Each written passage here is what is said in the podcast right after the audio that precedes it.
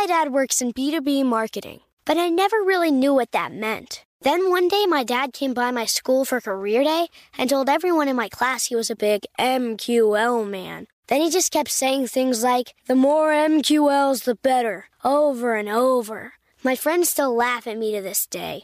I think it means marketing qualified lead. One thing's for sure I'll be known as the MQL man's kid for the rest of my days. Why couldn't you just be a fireman or a lawyer? Why? You ruined my life, Dad.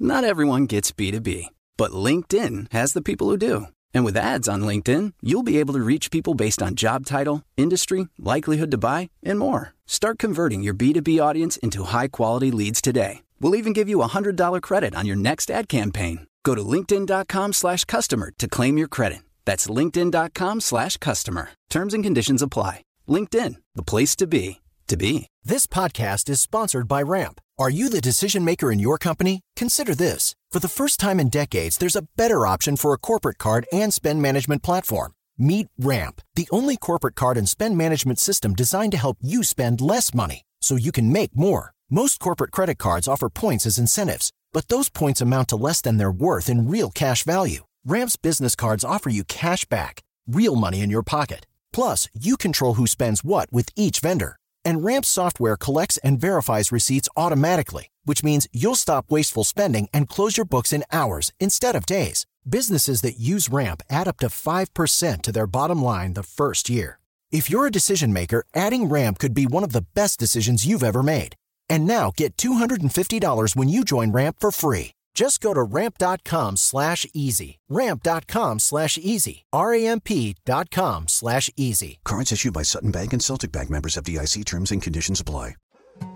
More Than a Movie is back with season two. I'm your host, Alex Fumero, and each week I'm going to talk to the people behind your favorite movies. From The Godfather, Andy Garcia. He has the smarts of Vito, the temper of Sonny, the warmth of Fredo, and the coldness of Michael.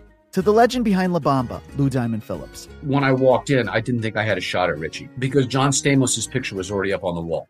Listen to More Than a Movie on the iHeartRadio app, Apple Podcasts, or wherever you get your podcasts. Hey, I'm Jay Shetty, and I'm the host of the On Purpose podcast. This week, I talked to Orlando Bloom in a rare interview where we went deep into how to get comfortable with fear and how to change the guilt and shame thought pattern. People say, What are you afraid of? Right? I'm afraid of fear because it's like I want to confront anything in my life that feels challenging on those levels. Listen to On Purpose with Jay Shetty on the iHeartRadio app, Apple Podcast, or wherever you get your podcasts. You're listening to Math and Magic, a production of iHeartRadio.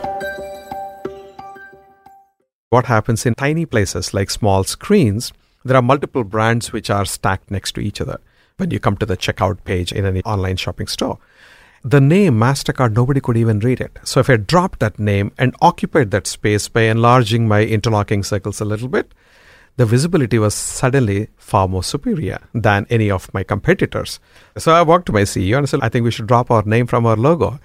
The look was priceless.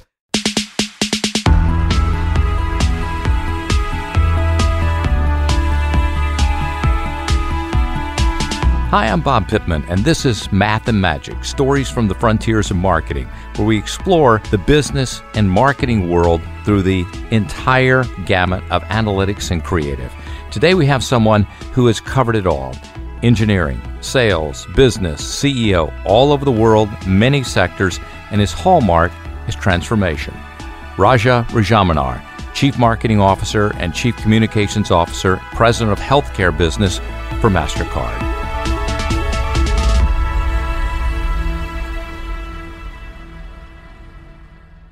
Born and raised in India. His undergrad is in chemical engineering. Then he got his MBA with a focus on marketing, valedictorian of his class. He also received two gold medals for academic excellence. Even today, he's still winning awards for his prowess as a marketer. Just out of school, he worked for the largest paint company in India, then Unilever in sales as a product manager. He went on to Citibank in Dubai, London, and New York. He was chairman and CEO of Diners Club, where he engineered a very visible turnaround. He went on to Citibank and Citi Global Cards as EVP and CMO. Chief Innovation and Marketing Officer at Humana, then WellPoint before he landed at MasterCard. And for all the great innovation there, he'll probably remember most for the new logo and image of the company. Another transformation. Welcome, Raja. Thank you very much, Bob. We've got a lot to talk about today, but I first want to warm up with you in 60 seconds. Ready to go? Yes. Do you prefer sunrise or sunset? Sunrise. Dubai or New York City? Dubai. Instagram or Twitter? Twitter. Golf or meditation? Meditation. Call or text? Call. Coffee or tea? Neither. Cats or dogs? Dogs, by far. Hummus or lentils? Hummus. Okay, it's about to get harder. Smartest person you know? Ajay Banga. Favorite book? Jonathan Livingston Seagull.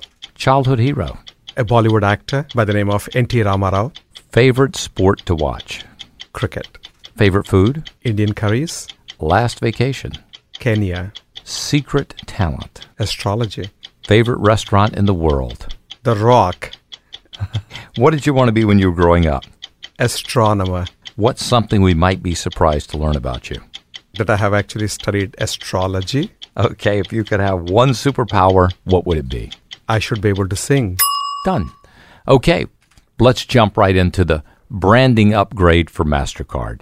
You pushed the company into digital and voice world in a rather dramatic way, and you got a lot of attention for it. Can you take us through the why first? Yeah. So, firstly, MasterCard brand is not a direct to consumer brand. We don't directly market our products to end consumers, but we do it through the banks. So, it's a B2B2C play.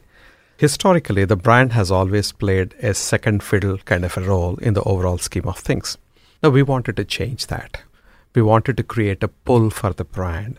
So, we want to make sure that consumers, A, are aware of the brand, B, they got all the right perceptions about the brand, they have a liking for the brand, and hopefully they will demand our brand versus somebody else's brand when they have a choice. So, this was the lofty aspiration with which we started. If you look at our brand, it has been in existence for more than 50 plus years, right? So, we had inherited a fantastic recognition for the brand, which was both a blessing and a curse. Blessing because you have those inherent properties which every brand would strive for and aspire for. But the curse is because any change that you want to do comes with a huge risk. This was exactly the conversation I had with the agency folks. I said, I want our brand to really look very modern, very contemporary, very futuristic, should be aesthetically superior, should really cut across all the categories, not just payments, should feel native in many environments. But the two interlocking circles of red and yellow, you cannot change. You cannot change the color red or yellow, or you cannot change the word MasterCard. Then they just looked at it and said, what, then what the hell can we change? Everything is literally fixed. It was a long journey of two years. And we came up with exactly the design which addressed every single aspect of what we set out to accomplish. We retained the colors, but gave little tinge to those colors which made them look very aesthetically superior, more contemporary, more youthful, more energetic, etc.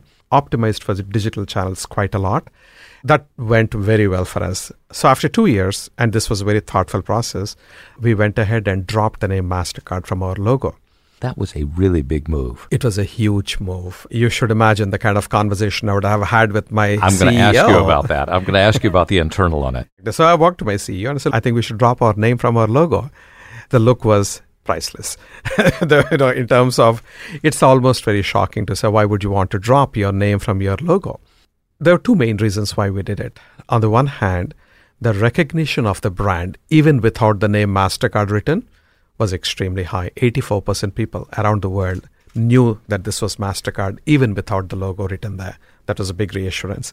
Secondly, what happens in tiny places like small screens, there are multiple brands which are stacked next to each other when you come to the checkout page in any online shopping store.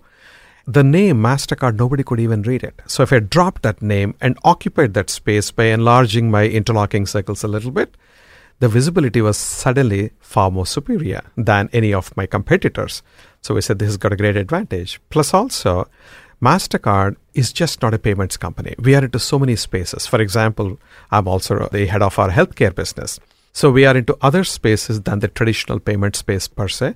Dropping the name MasterCard emphasize the name MasterCard less and the card in the MasterCard even lesser And therefore, the applicability across multiple spaces has suddenly gone up. And because it looks more stylish and very contemporary, we could put it in many places, which in the past would have been very difficult for us to put our logo out there. So that way it was a very big move, but thankfully it went extremely well for us. So let's get the story behind the scenes. So you tell the CEO, we're going to drop MasterCard. The reaction is, You're out of your mind? okay. You now talk to the people in your marketing group, your team. There've got to be some skeptics who go, wait a minute, you can't take the name off the logo. Absolutely. Yes. So, how did you work through that with them? First and foremost, I had to carry the team with me, make them see the reason why we are wanting to do what we are wanting to do. What is the sense behind it? And what can go wrong at worst? And if it does go wrong, is the damage containable or not? So, are we mitigating the risk? There are some folks who want reassurance that everything will be fine, nothing will fall apart. Then are those people who want to soar and to them showcase very clearly that this is going to put us in a very different league. It will be really taking us into the future. And that really worked quite well. The logo is to be owned by the whole company. It's not just a marketing department's logo, it's a company's logo. Then we had to go to the board eventually and then share it with them. And every one of us had to be speaking in unison to the board saying that, hey, this is a great idea and we are all in it. We are all behind it. It was a journey. As I said, it was not done overnight. It took us two years. What I think is interesting about it is you did this driven by this new digital world in which the logo had to exist, but you also did it for this emerging voice world as well. NBC, Intel, they've all got little sonic IDs. But you took it a step further and did this beginning to end consumer journey audio. Tell us a little bit about what you did and how you did that. Because the voice environment is becoming so prominent with voice commerce and all, the statistics, when I looked at them, they were very compelling. So, for example, last year, 10% of all US households already had a device at their home, like a Alexa or a Google Home, and not only that, 70% of them have done at least one purchase transaction in the preceding few months. So, voice commerce is here to stay and it is growing pretty rapidly. If you look at the work that we had done on our logo, it's fantastic. But in a voice environment, how do I even showcase it? There is no visual real estate, and my brand was predominantly visual or only visual. So we needed to find a different way of depicting our brand in the context of sound. So we said the basic element of everything that we do in sound should be off of a melody. Now, the melody has to be neutral. It should not be contextually appropriate to some and not to others. It has to be appropriate everywhere. It has to be likable. It has to be memorable because without memorability, there is no association. It has to be hummable. It should be simple enough to hum because that which you can hum will be retained in your mind much, much longer and more effectively. It had to be very versatile, whether I'm playing it in Dubai or in South America or in Germany, anywhere in the world, it has to feel native. So that versatility and able to render the melody in different contexts has to be there. And finally, what we also said is that different contexts, whether it is you're in a soccer match or you're in an opera setting, it should be very native and very, very appropriate to those contexts. So this was the brief from me to the agency. And again, they looked like I had multiple heads. And I said, how can you really come up with something like this? Again, it was a long journey. We worked with composers, we worked with musicians, we worked with music experts, musicologists, everyone around the world. And eventually we came up with this melody. And that melody is something which will go into all our ads, into all our events, into all our presentations as a background, and also as a music on hold when somebody calls up our office, and people can download it as a ringtone and so on. So, this is one level. Level two is we took a subset of this 30 second melody, which is about three seconds, and this is a sonic signature. So, end of every ad, we will have this three second sonic signature played. Then the third level was unlike many other companies, MasterCard is in your purchase transactions. So each time a transaction goes through successfully, can we insert the MasterCard sound? So we call it the sonic acceptance sound. So the acceptance sound is a subset of the sonic signature, which is a subset of the melody. And the acceptance sound is 1.3 seconds.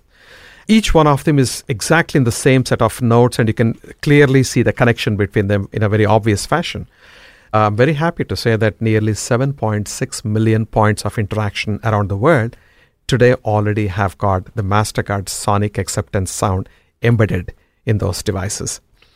7.6 million is good, but not good enough because we want a recognition. Now, the visual logo took more than 50 years. I don't have 50 years to get the recognition. So, what we did was basically said, are there ways to really get into the culture?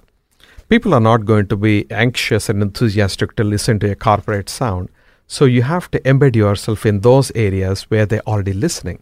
So, that's how we said we have to create music. We had our first song which we released when you listen to the song, it doesn't look like a corporate anthem. Nobody wants to listen to corporate anthems. This is exactly like any regular good pop single, but it has got a nice infusion of the melody that is not intruding, that is not annoying, that's not irritating. Now we're going to have about 11 or 12 of these in one album that we will launch. And the whole idea is each one of them would look completely different than the other. And at the same time, there is a this undertone of Mastercard. It has to be very subtle. This is going to be a new way we're going to popularize and get our brand recognition up. So it's again a very big different experiment that we have embarked on. We just launched it in CES. You tell the CEO, now we're going to make songs. What's the reaction there? Another priceless moment? Another priceless moment, indeed, absolutely. You've done other transformations before. What lessons did you call upon for this transformation? The first and foremost is it's very critical to have a buy in from everyone. Even the brightest ideas get killed if they are not emotionally embraced by your team and by your peers. That was the one big lesson. So I went out of my way to socialize these concepts around the company and give people an opportunity to weigh in so that they should feel that they're a part of the whole co creation as opposed to marketing is sitting in its ivory tower creating some fancy stuff and then thrusting it down the throats of everyone in the company and beyond. What also happens is people get excited. On one hand, they realize how difficult the creative process is. So, therefore, they would not be very light about making their comments on something which is creative. And the second one is I want allies and partners to be able to weigh in in favor of this concept if they truly buy into it. And that's always invaluable when you're coming up with new concepts, particularly some of them might not be very evident in terms of what their applicability is. They might think that this stupid idea or, you know, it's so unrelated to MasterCard, what are we doing, etc. So those kind of areas I can very well tackle through this process of socializing and getting the employees buy into it. We're going to keep going, but I want to take a step back. I want to go back in time. You were born in the early 60s in India. Where? Hyderabad. What was going on in India at that time? What's the context of the world you grew up in? India in those days was pretty peaceful, slowly developing country. The state I was born in was formed only four or five years before then. So it was still a new state at that point in time. And so a lot of development was happening on the ground. The concept of television did not exist. We had radio. Radio was a real mass media. It was an event for the family to get around the radio. We used to listen to movies on radios. There was also, I think, a general sense of upward mobility, and people wanted to succeed and grow in their careers and in society. Education was seen to be the best route for you to grow in life. And so education was a huge emphasis. My mom was, she was brilliant. One of the brightest minds that I have seen mathematically, she was a genius. She could even do my engineering math in her head without any calculators. Tough love is what we used to get from her, and she would say, You have to absolutely do your best and not feel entitled to anything. And the only way that you'll grow in life is by educating yourself, working hard, etc. So I think that was a time when the values were sort of being instilled very strongly. I come from a middle class background, so these things were very important to us. When you were young, growing up in this world, did you ever see yourself living in Dubai, London, or the U.S., being on the world stage like you are today? No, I did not. What was your aspiration then? I thought I would become a civil services officer. So in India, the best of the kids would want to join the Indian administrative services. That used to be my aspiration. But once I got into chemical engineering, I started feeling that there are other things that I would like to do.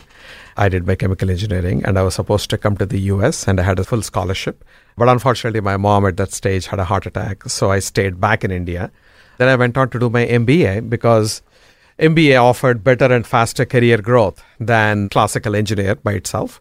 That's where the marketing bug bit me when I had done a campaign by my own hands for one of the cosmetics companies during a summer internship. When you did that campaign, Was that what suddenly lit you up to say, I'm a marketer, I'm not a chemical engineer Correct. anymore? Correct. You jumped from India, Dubai, London, the US. What kind of cultural divide did you have to overcome or that you didn't even know was there until you hit it? For me, moving in different parts of India already sensitized me because while India is one country, each state in India is very different than the other state. I'm from south of India and I worked in Mumbai, which was west of India, and Delhi, which was north. North, for all you know, could be a completely different country than the south, both in terms of the looks of the people, their accent, their language they speak is different, their cuisines are different.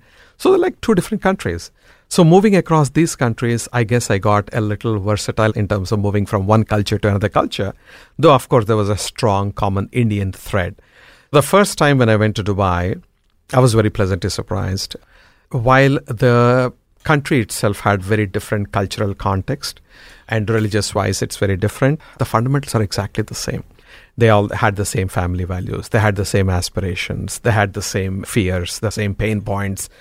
I took my playbook from India, the fundamentals and the foundational aspects, adapted them to Dubai, and we had a huge success on our hand. We built a market leading credit card business there in less than nine months from launch, coming right from behind and overtaking everyone else. So, after my first move to Dubai, we stopped feeling as being strangers in a land. We felt completely at home. And my wife has been a trooper, going with me from city to city, country to country, and taking care of the family side of the equation. That made me able to focus on the work front. Just hold on a second because we've got so much more to talk about. We'll be back after a quick break. My dad works in B2B marketing, but I never really knew what that meant. Then one day, my dad came by my school for career day and told everyone in my class he was a big MQL man. Then he just kept saying things like, the more MQLs, the better, over and over. My friends still laugh at me to this day. I think it means marketing qualified lead. One thing's for sure I'll be known as the MQL man's kid for the rest of my days. Why couldn't you just be a fireman or a lawyer? Why? You ruined my life, Dad. Not everyone gets B2B, but LinkedIn has the people who do. And with ads on LinkedIn, you'll be able to reach people based on job title, industry, likelihood to buy, and more. Start converting your B2B audience into high quality leads today. We'll even give you a $100 credit on your next ad campaign. Go to linkedin.com slash customer to claim your credit. That's linkedin.com slash customer. Terms and conditions apply. LinkedIn, the place to be, to be. This podcast is sponsored by Ramp. Are you the decision maker in your company? Consider this. For the first time in decades, there's a better option for a corporate card and spend management platform. Meet Ramp, the only corporate card and spend management system designed to help you spend less money so you can make more. Most corporate credit cards offer points as incentives, but those points amount to less than their worth in real cash value. Ramp's business cards offer you cash back, real money in your pocket. Plus, you control who spends what with each vendor. And Ramp's software collects and verifies receipts automatically, which means you'll stop wasteful spending and close your books in hours instead of days. Businesses that use Ramp add up to 5% to their bottom line the first year. If you're a decision maker, adding Ramp could be one of the best decisions you've ever made. And now get $250 when you join Ramp for free. Just go to ramp.com slash easy. Ramp.com slash easy. R-A-M-P dot com slash easy. Cards issued by Sutton Bank and Celtic Bank members FDIC terms and conditions apply. More Than a Movie is back with season two of the award winning film podcast, and this time with a lot more movies. I'm your host, Alex Fumero, and each week I'm going to talk to the people behind some of my favorite movies. From The Godfather, Andy Garcia, He has the smarts of Vito, the temper of Sonny, the warmth of Fredo, and the coldness of Michael. to the OG Spy Kid, Alexa Penavega, You had Carla Gugino, who's the coolest mom ever. You had Antonio, who's handsome, amazing, charismatic. And then Carmen and Junie. I felt like a lot of other kids felt like this could be me. to the legend behind La Bamba, Lou Diamond Phillips. When I walked in, I didn't think I had a shot at Richie because John Stamos' picture was already up on the wall. Every episode will feature interviews with the biggest actors, directors, writers, and producers behind your favorite films and tap into the history of Latinos in film. Listen to More Than a Movie as part of the My Cultura podcast network, available on the iHeartRadio app, Apple Podcasts, or wherever you get your podcasts. Hey, I'm Jay Shetty, and I'm the host of the On Purpose podcast. On Purpose is dedicated to helping you be happier, healthier, and more healed. This week, I talked to Orlando Bloom in a rare interview where we went deep into how he got comfortable with fear, navigating the changes in relationships, and how to change the guilt and shame thought pattern. This conversation shows a never seen before side to Orlando Bloom and his unique life journey. I think we all struggle sometimes to really deeply believe that we are enough, that we're valued, that we're valuable. You know, we're imprinted by our parents from the age of zero to seven, right? Mm. I'm constantly trying to go like, how do I detach from my from this idea of what do, is that is that my baggage? It look like my baggage. I mean, I know. Oh, okay, that's mine. Let's unpack that. Listen to On Purpose with Jay Shetty on the iHeartRadio app, Apple Podcast, or wherever you get your podcasts. Welcome back to Math and Magic. So let's go back just a little bit back to India. You got into business at India's largest paint company, and the largest paint company didn't have any marketers. You were the only marketer. You then jumped a few years later. You went to the opposite. You went to a company all about marketers, Unilever, and you went into sales. So, how did you get into that, and why sales instead of marketing? When I was at Asian Paints, I had produced award winning campaigns and created a lot of new concepts. Life was very good. When I got this call from Unilever, I was interviewed by the vice president of marketing, and he liked what I brought to the table. So once I joined, then he said, You're going to be in sales. I was horrified because I always thought that sales was probably for the less intelligent, less intellectual, and less creative people. If you had the gift of the gab, you go into sales if you don't have any other skills. That was my perception in those days. I said, I'm not going to go. So he said, You got to trust me. You can never be a good marketer unless you're a good salesperson. You need to know what it means to pound the pavements, what it means to really sell the products yourself, and fight the marketing warfares on the streets. It opened my eyes and I said, My God, this is what sales is. It is not what I thought it was. Even after being in marketing for three years, my perception of sales was very different. This was training by fire. I had to learn to manage large sales teams remotely you need to really inspire them. You need to make them buy into the objective of the company, make them feel that energy to get up, go sell, and then kill competition. It was an amazing experience for me on that level. That was the best foundational program I ever had. I ended up staying there for three years. Wow. So you jumped to Citibank and you spent a number of years there. How did you make that jump? So when I was in India and I was approached by Citibank, in those days, Citibank had a gentleman, Bill Campbell, who was hired from Philip Morris. He came to Citibank as the global head of consumer bank, and he came up with a concept that we should not be a bank, we should be a brand. We should not behave like bankers, we should behave like marketers. He started actually a movement literally in Citibank in those days to hire people from the packaged goods industries and bring them into the bank and oh, change the culture and transform the entire place. So that's how I was approached it was a great opportunity to get international exposure. Did you think you needed to get out of India? Was that part of your plan at this point? Once I was in Unilever, I started thinking more globally. I said I need to have an aspiration to have much broader playground to play or canvas to paint on. So, yes, international was part of my aspiration. Plus, it was a new category. Literally, that was my third industry, right? And I said, this is going to be very cool. I didn't And by this time, it. how old were you? I was probably 31. So you're still a very young man. Yeah, I was. And I said, yep, I'll go ahead and take the role. And it was also a great opportunity for me to launch a business from zero that also was very inspiring for me, right? Citibank didn't have a credit card business at those days in the Middle East, and this was going to be the first one. That was a big thrill. So went and did it, and when it was successful, my responsibility started growing from credit cards to all of the consumer bank, and then I was promoted again and then sent to London, where I was responsible for Europe, Middle East, and Africa for all consumer assets which is credit cards, auto loans, personal loans, mortgages. And that was the first time I had experience of managing Western markets, the likes of Germany, France, UK, etc. That was a fascinating experience. You went to run Diners Club. That was thought to be a dead brand. And you really brought it back to life. Why did you say, yes, I'll do that? Because that sounds like a hard mission. Yes. And two, what did you do to really take this tarnished brand, sort of left behind, and bring it back?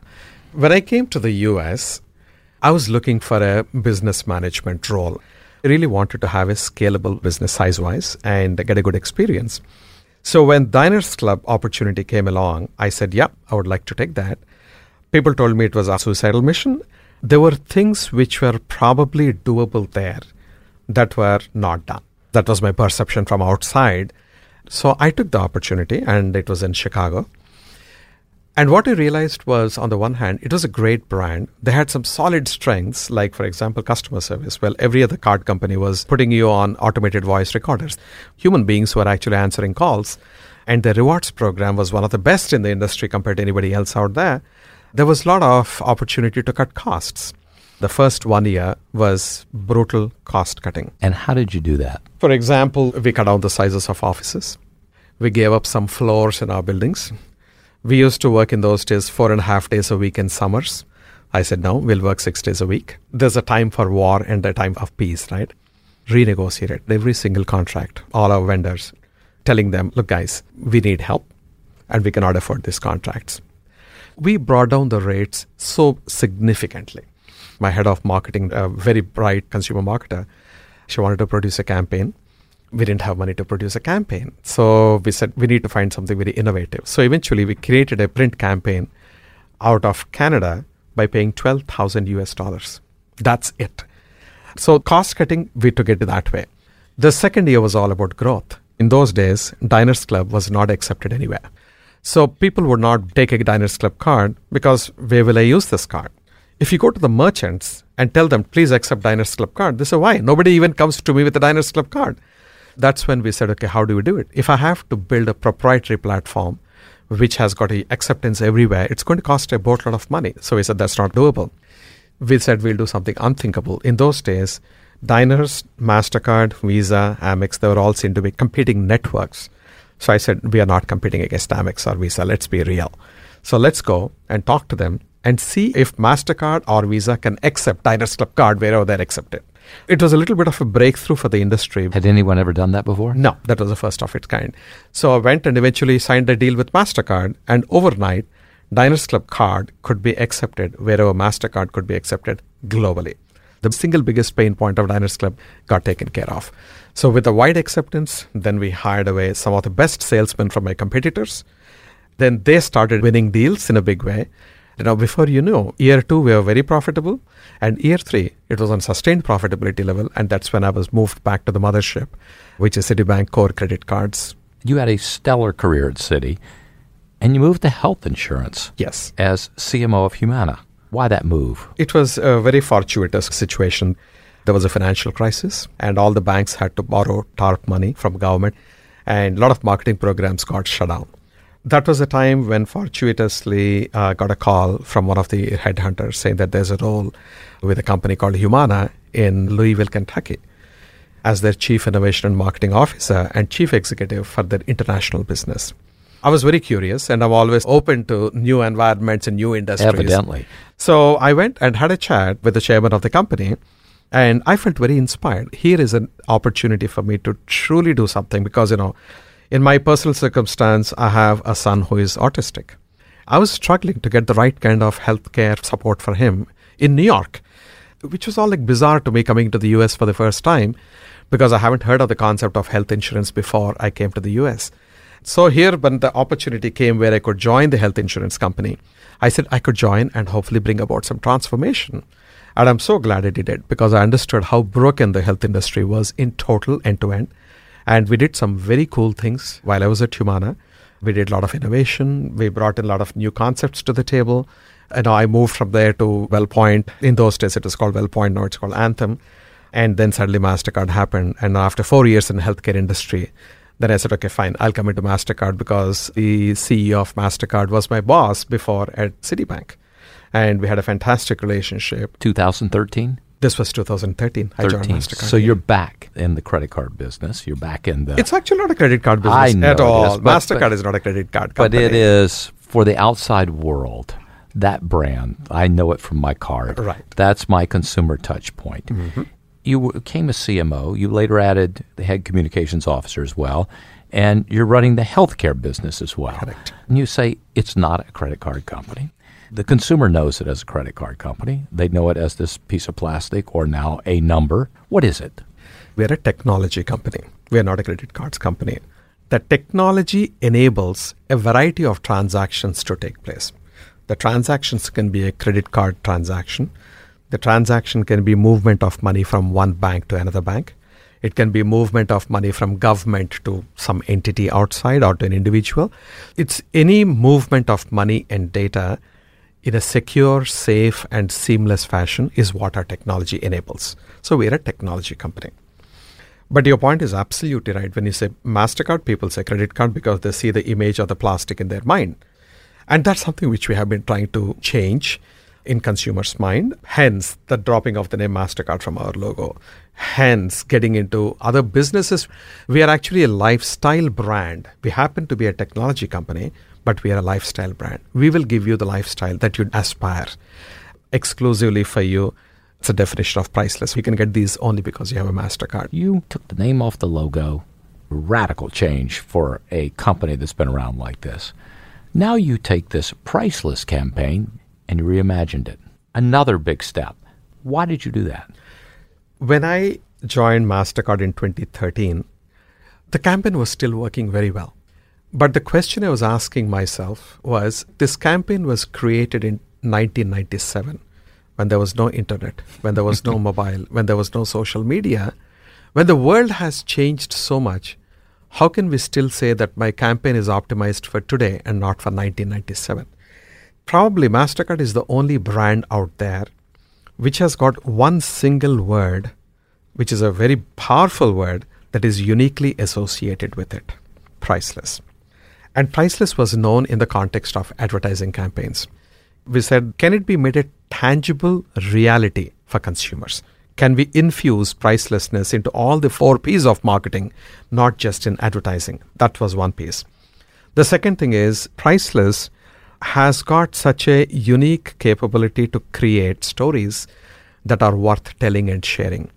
Consumers are not looking forward to watching an ad or hearing an ad.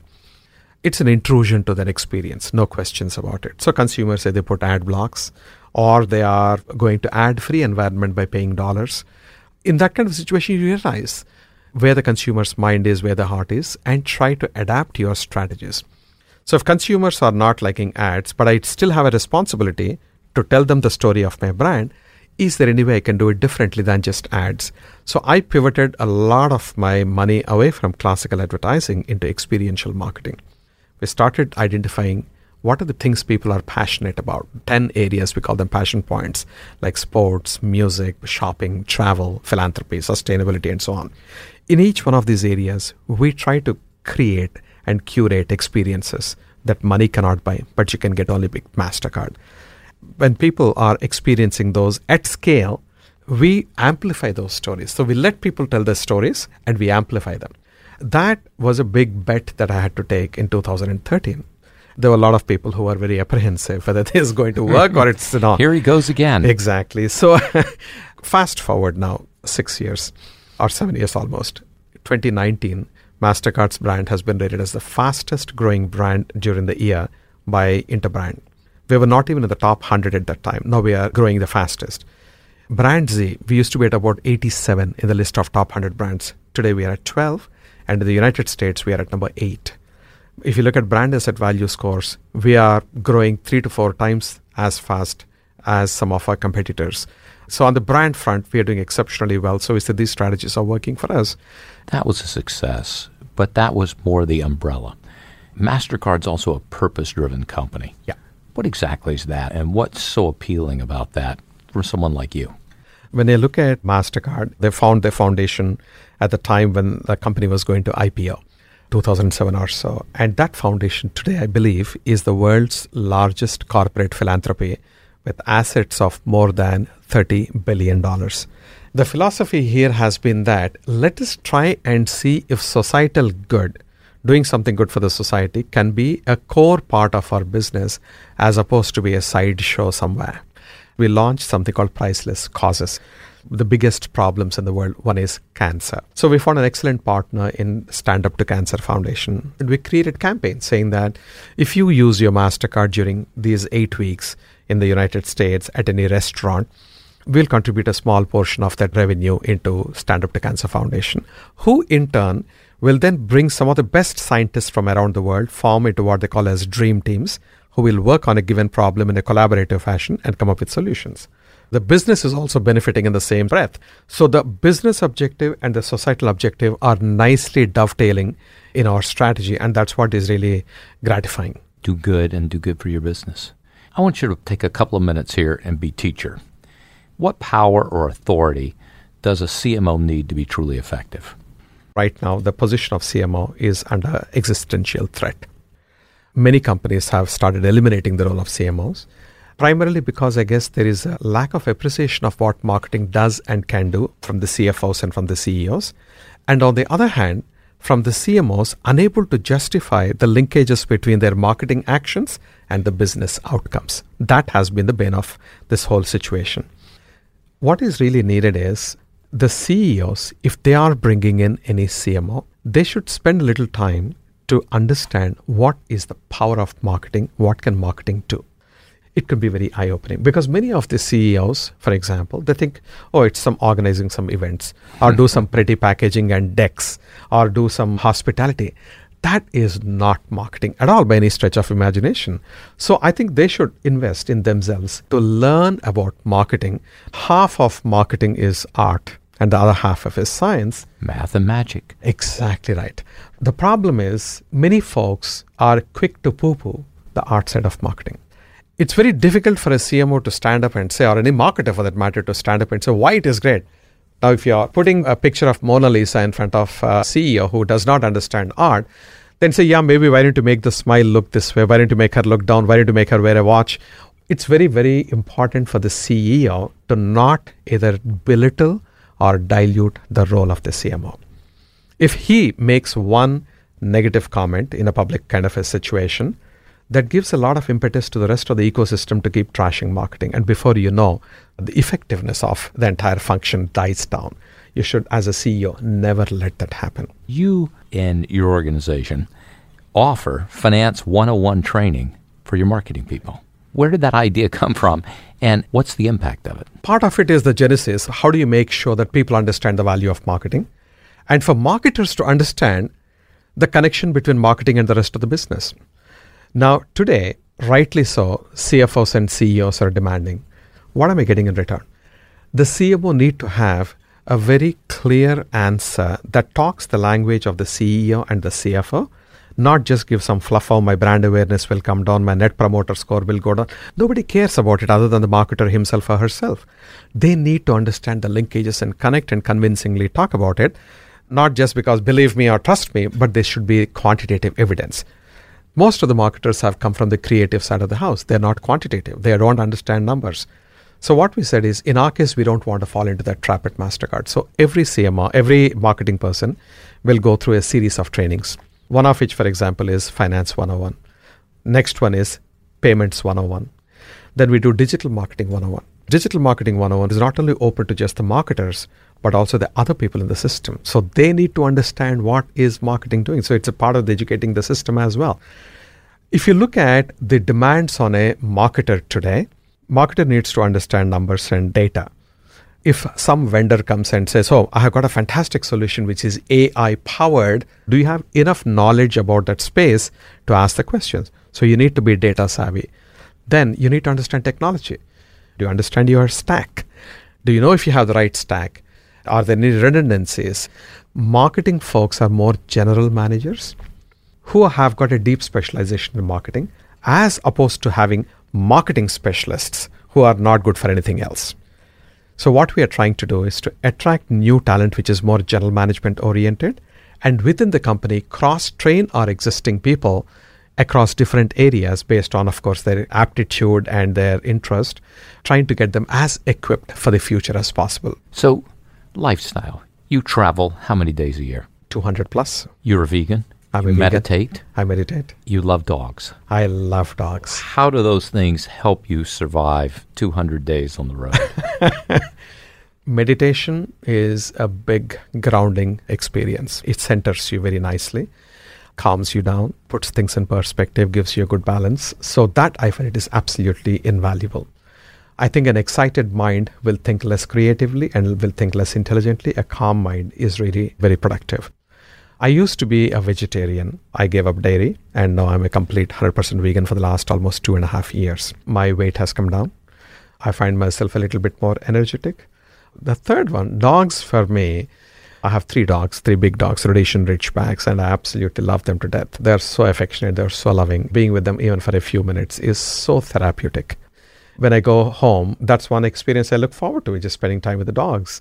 You've done so much. Let's get just a little bit of advice. If you could, what advice would you give to your 21 year old self? There's so much more to life than just work. And I think for the longest part of my career, I have been going straight 24 hours, 36 hours sometimes. And I think I would tell myself, no, that's actually not a great thing. You need to have a balanced life. Let's go to advice for agencies. What advice would you give to an agency about the best way to work with a strong CMO? As far as the agencies are concerned, today I think they have got also some level of existential threat with the consulting companies coming in and a lot of insourcing happening, fragmentation, and all those good things. They should be investing in building long term relationships with their clients, with the CMOs. They have to bring something which will help the CMO and his team succeed at the end of the day, they have to create magic, right? But magic cannot be without costs. So they have to really treat the relationship as in a holistic relationship, not just, you know, you pay us the fees and we give you a good creative. The key thing is, given that the CMOs have so many options now, and with AI also coming in, and I've seen some ads created by AI, which are shockingly good looking. So in that kind of a situation, I think agencies have to reinvent themselves along these lines. So, as we wrap up, we always give a shout out to the best in analytics and the best in creative.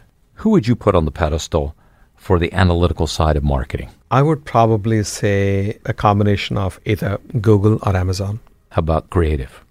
I would not put anyone singularly on the pedestal as far as creative is concerned, honestly. Raja, you are an inspiration to so many. You mentor a lot of people. You have an amazing story. Thanks for sharing it with us today. Thank you so much, Bob. Absolutely pleasure being here, and thank you for having me here. Here are a few things I picked up in my conversation with Raja. One, look ahead. Even though MasterCard's priceless campaign was working well, Raja saw the need to evolve it for a changing media environment. Two, to be a good marketer, study sales. When you understand what it takes to sell a product on the ground, you'll be better equipped to create smart campaigns. Three, get buy in from everyone on your team and in your company. As Raja says, even the brightest ideas can fail if they're not emotionally embraced. Thanks for listening. I'm Bob Pittman. That's it for today's episode. Thanks so much for listening to Math and Magic, a production of iHeartRadio. The show is hosted by Bob Pittman. Special thanks to Sue Schillinger for booking and wrangling our wonderful talent, which is no small feat. Nikki Ettore for pulling research, Bill Plax and Michael Azar for their recording help, our editor Ryan Murdoch, and of course, Gail, Raul, Eric, Angel, Noel, Mango, and everyone who helped bring this show to your ears. Until next time.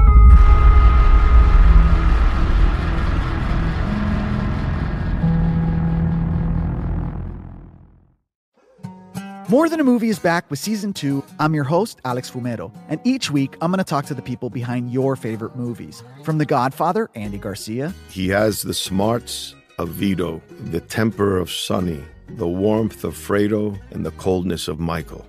To the legend behind La Bamba, Lou Diamond Phillips. When I walked in, I didn't think I had a shot at Richie because John Stamos' picture was already up on the wall.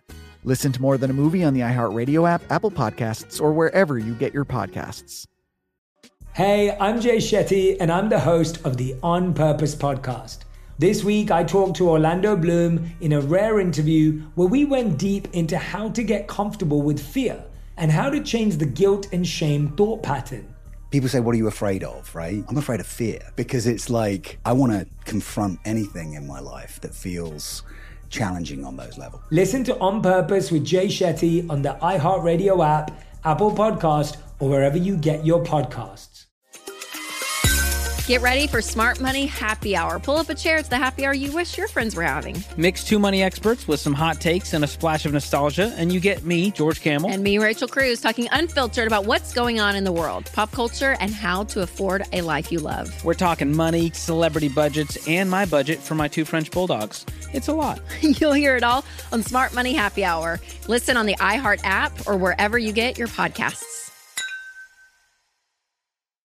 Hi, I'm Michael Rapaport. And I'm Kebe Rapaport. And together we're hosting Rapaport's, Reality Podcast. We have a passion for reality TV, and we're inviting you into our living room. We're dissecting the drama and we're giving praise to the single greatest form of entertainment on television today. That is right.